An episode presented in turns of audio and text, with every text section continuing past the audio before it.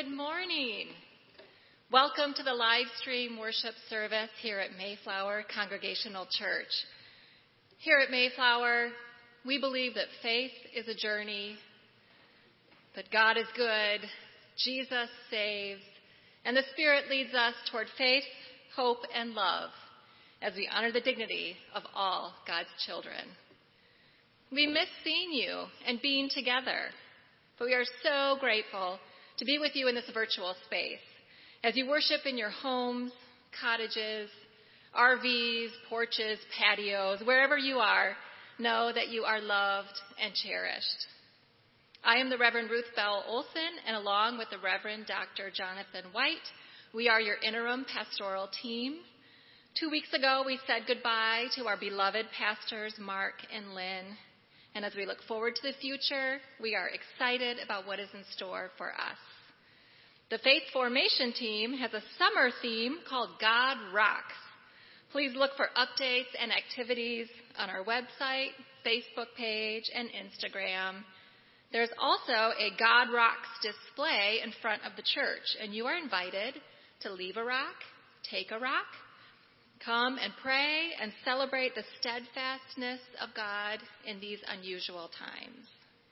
Be watching the website and emails for some upcoming outreach opportunities and a special event with Sudanese Grace. Plans are information, and we know you will not want to miss them. This morning, we are starting a series titled Holy Mystery, and we will begin with a study of creation. We are overjoyed to be with you, and may our time together be a blessing and bring glory to our Creator. Now, for our call to worship. This call uh, echoes the words the Lord spoke to Job. Where were you when I laid the earth's foundations? Who marked off its dimensions? Who stretched a measuring line across it? On what were its footings set? Or who laid its cornerstone while the morning stars sang together and all the angels shouted for joy? The Creator God did all of this. So come, let us worship the Lord.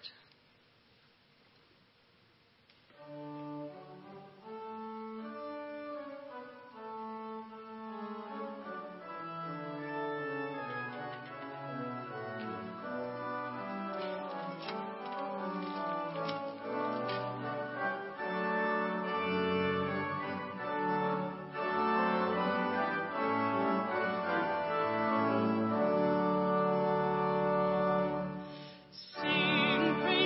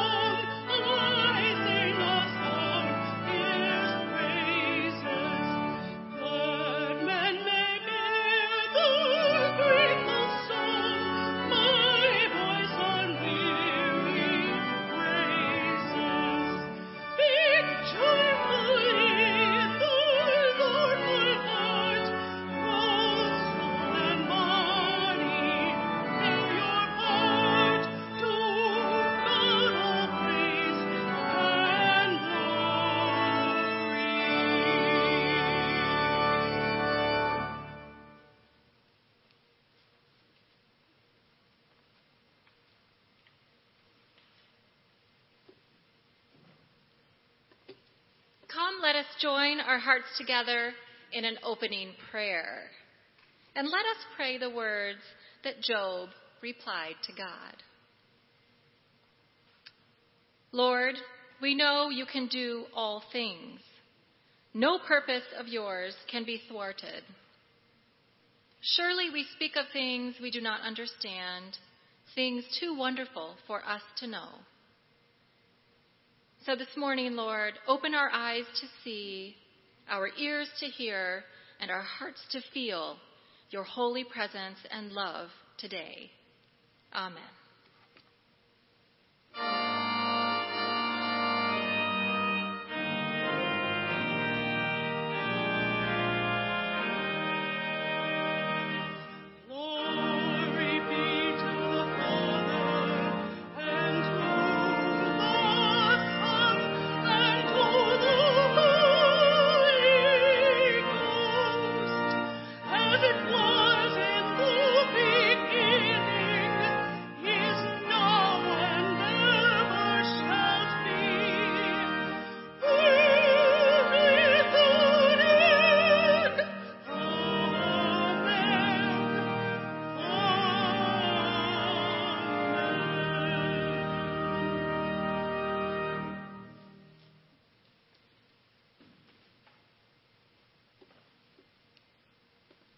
Our first scripture reading this morning is from the book of Genesis, chapter one, verses one through five.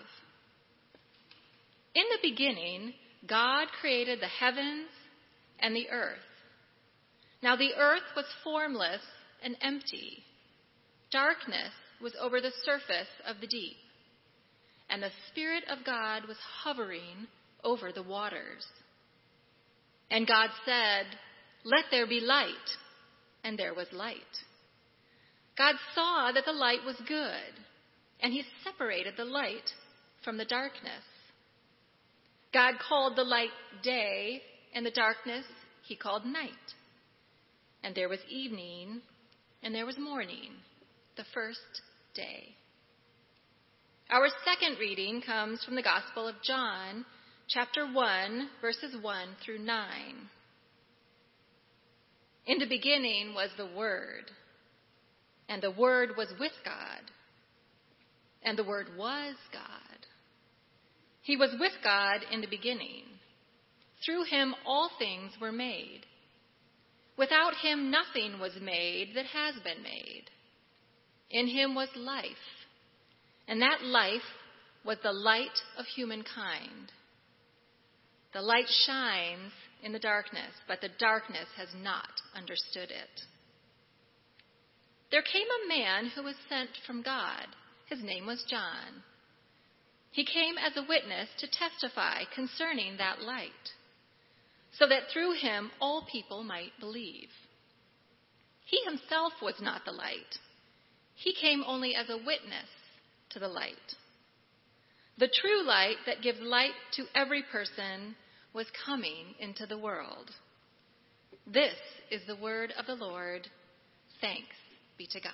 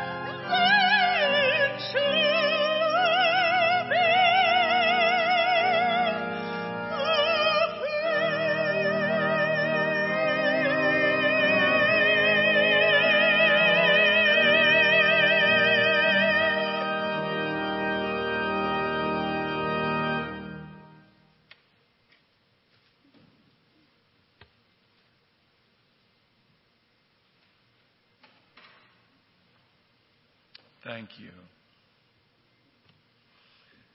Let us pray. Almighty God, open our ears that we may hear, our eyes that we may see, our minds so that we may think and critically analyze, our hearts that we may be filled with compassion, and our hands so that when we leave this place, we leave in service. In the name of the Christ we pray. Amen. Endemic creation stories are part of every culture, tradition, and religion. This morning we heard two of our stories, one from the Jewish tradition and one from the Christian tradition. The Jewish tradition talks about the creation of the earth, the creation of the cosmos, God looking at all of it and saying, "It is good." John's version of the Christian creation story talks about the Christ, the Logos, a philosophy that started in the century before Christ in Alexander Uh, by a philosopher named Philo, who talked about the Logos, the Spirit of God being present. John picked up on that and talked about the Spirit, the Christ, being with God at the beginning of creation. And this cosmic Christ was with God, and that Christ was God. Two beautiful creation stories. There are other creation stories, and they come from other venues. Today, the creation story dominating most of the West is a creation story created by science. The International Association of Big History has a number of historians who study that scientific creation. Big history is the study of history, not from the tribal perspective of a human country or a human civilization, but it explores history as humans can experience from the Big Bang to what we think will be the end of the cosmos. David Christian, Doctor David Christian, one of the founders of the Big History movement and one of its champions, talked about the time when he was at Mercer University in Macon, Georgia. He was giving a lecture on Big History, talking about the origins of the cosmos, uh, to the best of our evidence right now, thirteen point eight billion years ago.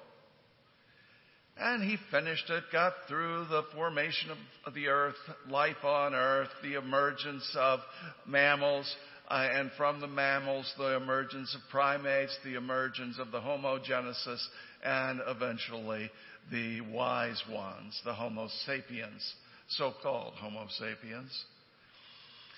When he finished the lecture, there was the usual academic applause, and he opened, uh, opened the audience to questions. The first person stood up. It was a young woman from Mercer, and she said, "Doctor Christian, that was a very interesting lecture, but it's based on a false premise." David said, "Oh no," in his mind. "Here we go." She said, "The earth is only five thousand years old." David said, "The students took care of that. I didn't have to say a thing." Well, what we have in these different creation stories is a confrontation. We have two things being confused that shouldn't be put together. And we have two bases of making decisions that shouldn't be put together. The first creation stories we heard were based on authority. They were handed down, they were taken by, as given. Creation, or any other story that comes from authority, comes from tradition. It comes from inductive logic. It comes from a set of rules. On the other hand, we have evidence. Evidence is more deductive. It is empirical. It is based on observation. Now, in truth, this is not a simple dichotomy. In truth, authority does have some evidence, and in truth, evidence does stop at some point on authority. But be that as it may, these are two different ways of looking at creation. Why am I talking about that? Because it's important on how we practice religion. If a religion is based mainly on authority, what becomes important? The way we do things. The order of worship. What prayers are said.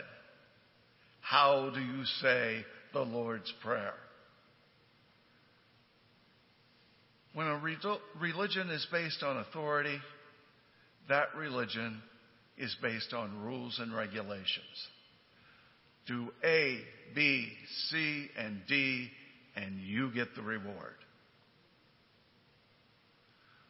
A religion based on experience or evidence is quite different. A religion based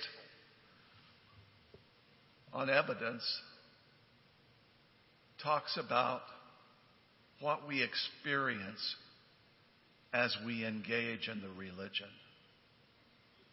And we've had both versions in Christianity. In the West, what we saw after about a thousand years was a church that increasingly relied on authority. In fact, at times it was very difficult to tell between the courts of kings and emperors and the court of the church. Procedures, rules and regulations. Do it like this.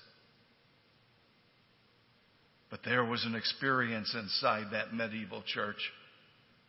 In the Rhine Valley, monks and nuns started praying, started meditating, and started experiencing the presence of Christ. In Norwich, an unknown mystic wrote a guide to prayer called The Cloud of Unknowing. Said, just be silent and experience God. In the fifteen hundreds in Spain, Saint Teresa talked about imagining your soul as a shining diamond illuminated in the darkness. The darkness surrounding it is sin. It contains poisonous reptiles and, and insects. But Saint Teresa said, go through that. Go into the sparkles of the diamond. She called them rooms or interior castles.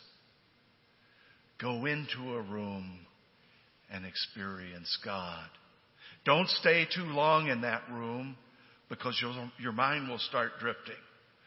Move to another room where God is present in another way. Then another room, another room. She said sometimes you'll be amazed at what, hap- what, at what happens. You're going to get a gift that you can't believe. And other times it'll just seem in your imagination like you're going from room to room. That's up to God. But that is a sacred experience. In nineteen oh two, American scholar William James published The Variety of Religious Experiences. And in that book, he argued that religious experiences are real. They are psychologically real. They transform people. They change behaviors. James argued that the story itself was merely a vehicle. It didn't matter if the story was literally true or not. It didn't matter if it was scientifically validated. What mattered about the story was its transforming ability. Later in the twentieth century, Matthew Fox talked about going into those interior castles, going into those meditative thoughts, going into silence to see that all creation is linked with a cosmic Christ. The Christ inside each one of us longs to be united with the Christ of all. We're like bubbles in the ocean, not complete unless we're linked to all the other bubbles. Authority and experience. I'm not saying that authority is wrong. I'm not saying that experience is the only way. I'm saying we need to discern the difference between the sources of our stories. Let's look at the creation stories that Ruth just read. That marvelous story in the beginning when there was nothing. And the face of God, that thing that you cannot see, the face of God, that thing that Moses had to cover his own face with to experience. The face of God is hovering above the waters. And the breath of God, in Hebrew, ruah, the very breath coming forth. We know that after the formation of the two initial elements, that hundreds of millions of years later, the ancient stars lit up. God said, "Let there be light," and there was light, and God said it was good. Have you experienced creation like that? Look at the words of John. In arche hen ho logos, in the beginning was the Word, the Christ, the breath of God. And the Word was with God. And the Word was God. John will go on to say later in that chapter, no one has ever seen that Word. No one has ever seen God. But we have seen Jesus. I love Matthew's interpretation of what is the Christ. There's a wonderful story in the twelfth chapter of Matthew. John's in prison, and John sends his disciples to ask, "Are you the one? Are you the Messiah? Are you the one whom we are to expect?" And Jesus said to them, "Go tell John what you see and hear. The deaf hear. The lame walk. The sick are healed. The dead are raised. And blessed is anyone who doesn't take offense in me." Jesus didn't answer with a yes. He answered with, "What do you see?" In a few moments, we are going to engage in a virtual Eucharist, a virtual Lord's Supper, a virtual communion. And we who are ministering here today invite you, wherever you are, if you're camping and watching this on a computer, if you're at your kitchen table, if you're broadcasting it through your computer and casting it to a large screen T V, we ask you wherever you are to participate with us. You can have your own elements. You can simply watch as we go through the liturgy and the celebration. You can simply pray. But however you do it, I ask you to look at the experience. Is it the authority of communion that gives it power? Or is it the experience that gives it power? Does the Lord's Supper call us to transcend barriers, to not only see the unity of humanity, but see the Christ in all creation? Does the Lord's Supper bring us to authority or experience? What do you think? In the name of God the Creator, God the Christ, and God the Holy Spirit. Amen.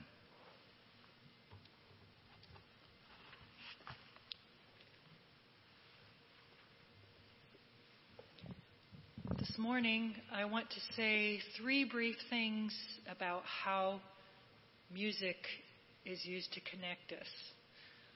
First, uh, our opening hymn, Sing Praise to God Who Sings Above, the God of all creation.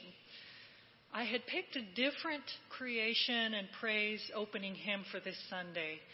But last week, when I talked to Thora, Thora White, a few days before she died, we talked about the music she wanted for her memorial service. And the first piece she talked about was this hymn. So when the time comes when we can all meet and celebrate her life, we will be singing that together. But after that conversation, I thought, I want to, in the next few weeks, sing some of these songs that were so deeply meaningful for Thora as a way for us to connect with her and with Les and with their family during this time. Second, during this summer and our time of sheltering, we've been um, br- rotating people in from the choir as a way to keep our music, uh, our music volunteers and staff connected. And today I'm so happy to have Anne Marie in this space. This week when we rehearsed was the first time that she came into our building, and she talked about how um, how it felt to be back in this space. So um, thank you, Anne Marie, for being here and for leading us in worship and singing so beautifully. And third, uh, the importance of us connecting with other people in the community, with other uh, nonprofit organizations and others who are sheltering in place. So I reached out to uh, people in the Grand Rapids Symphony Orchestra, first with Marcelo, who is the uh, music director of the symphony, who will be here in late August. And then um, two of their string players, uh, Alicia, who is here today. You heard her beautiful uh, two pieces she played for her prelude. Um, we've played together in ensemble, but this was the first time that it was just the two of us. And I, she was also here on Tuesday. And she told me that our playing together on Tuesday was the first time since March that she was playing live with someone. We've all been figuring out this virtual and Zoom and send one. You've seen some of our choir uh, videos, and um, it's good we have this technology to bring different musicians together, but it's a completely different experience to be making music live in the moment together. So I thank Alicia for being here. And uh, you can look forward to um, at least two more Grand Rapids Symphony musicians this summer. Um, she will now come up and we will play a Gabriel Fauré Sicilienne.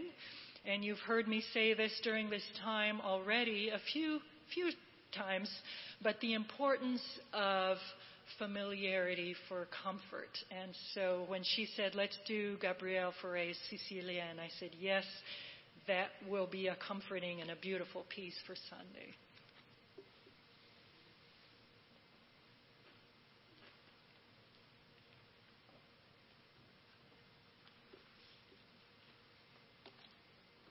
It is an honor and a privilege to join the kingdom of God and work together to bring this kingdom to earth. One of the ways we are invited to do this is by giving to the ministry of Mayflower Church. As we prepare to receive this morning's offering, please know that there are many ways that you can give. You are always welcome to mail a gift to the church office.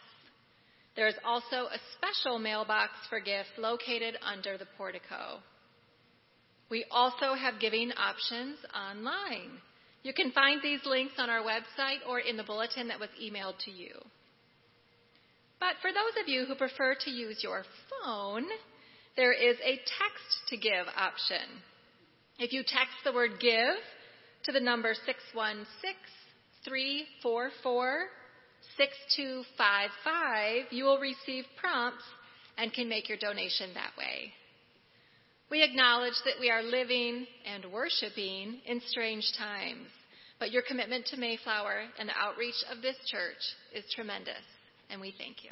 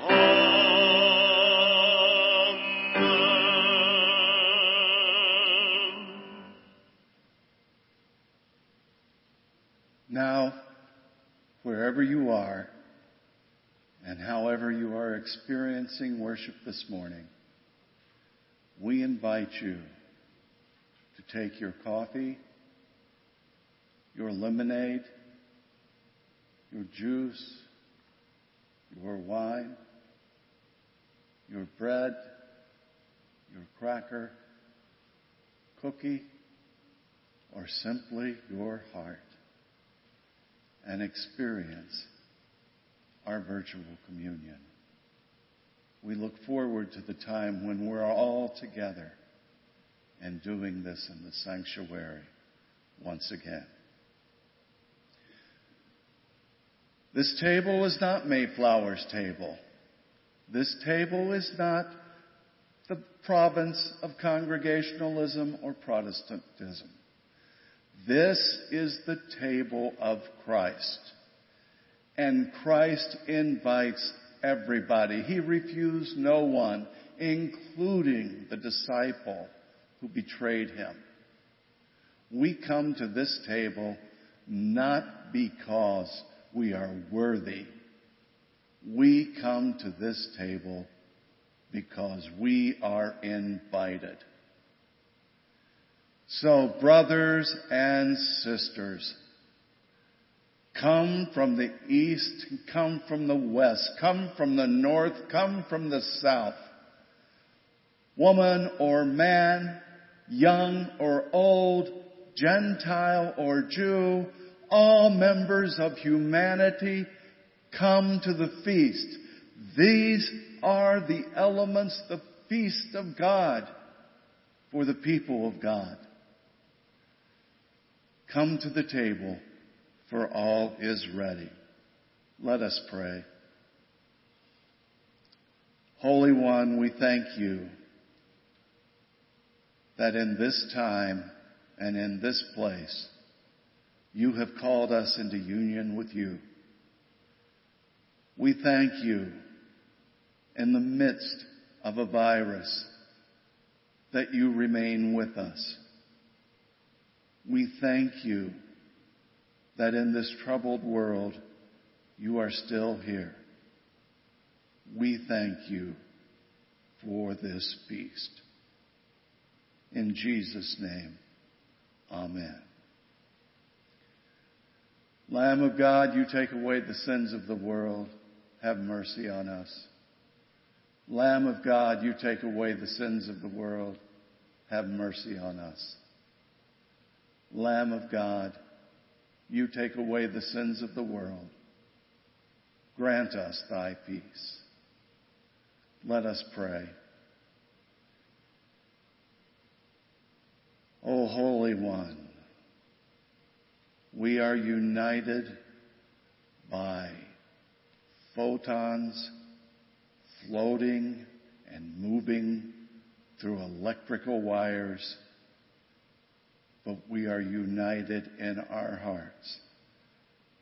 So we ask you, wherever we are and whatever elements we're using, or if we are simply participating by listening with our heart, we ask you to send your Holy Spirit on these gifts that they may become the body and blood of Christ for us. And hear us as we pray together. Our Father who art in heaven, hallowed be thy name. Thy kingdom come, thy will be done, on earth as it is in heaven. Give us this day our daily bread. Forgive us our debts as we forgive our debtors. Lead us not into temptation, but deliver us from evil. For thine is the kingdom, the power, and the glory, forever and ever. Amen.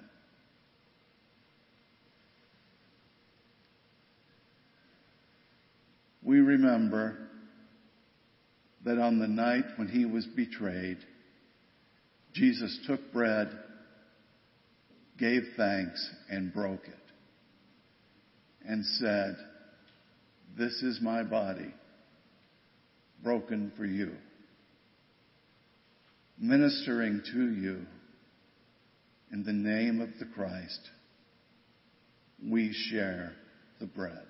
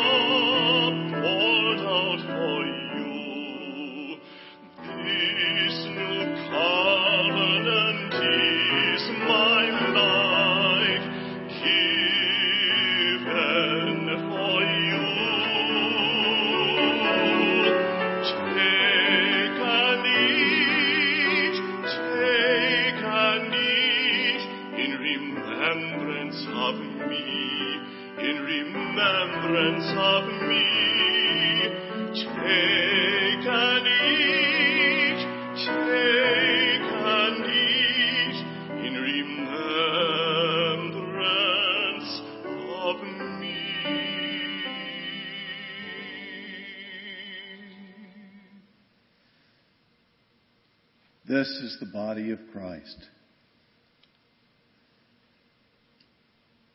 Thanks be to God.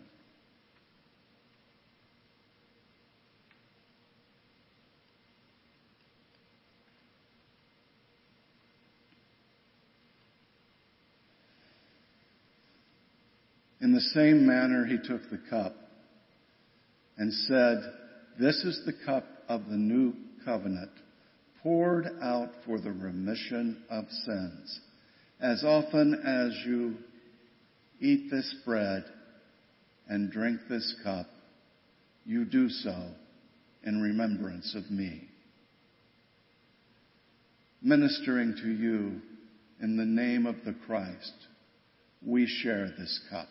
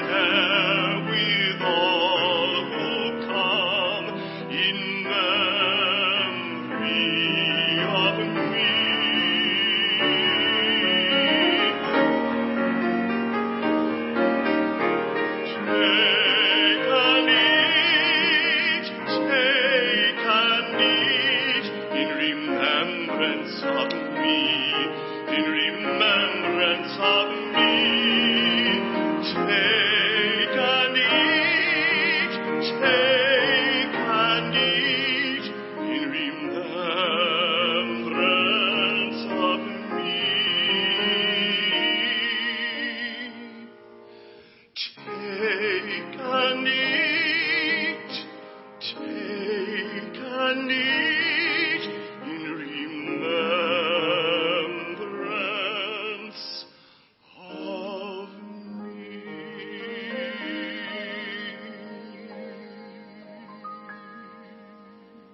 This is the cup of salvation. Thanks be to God.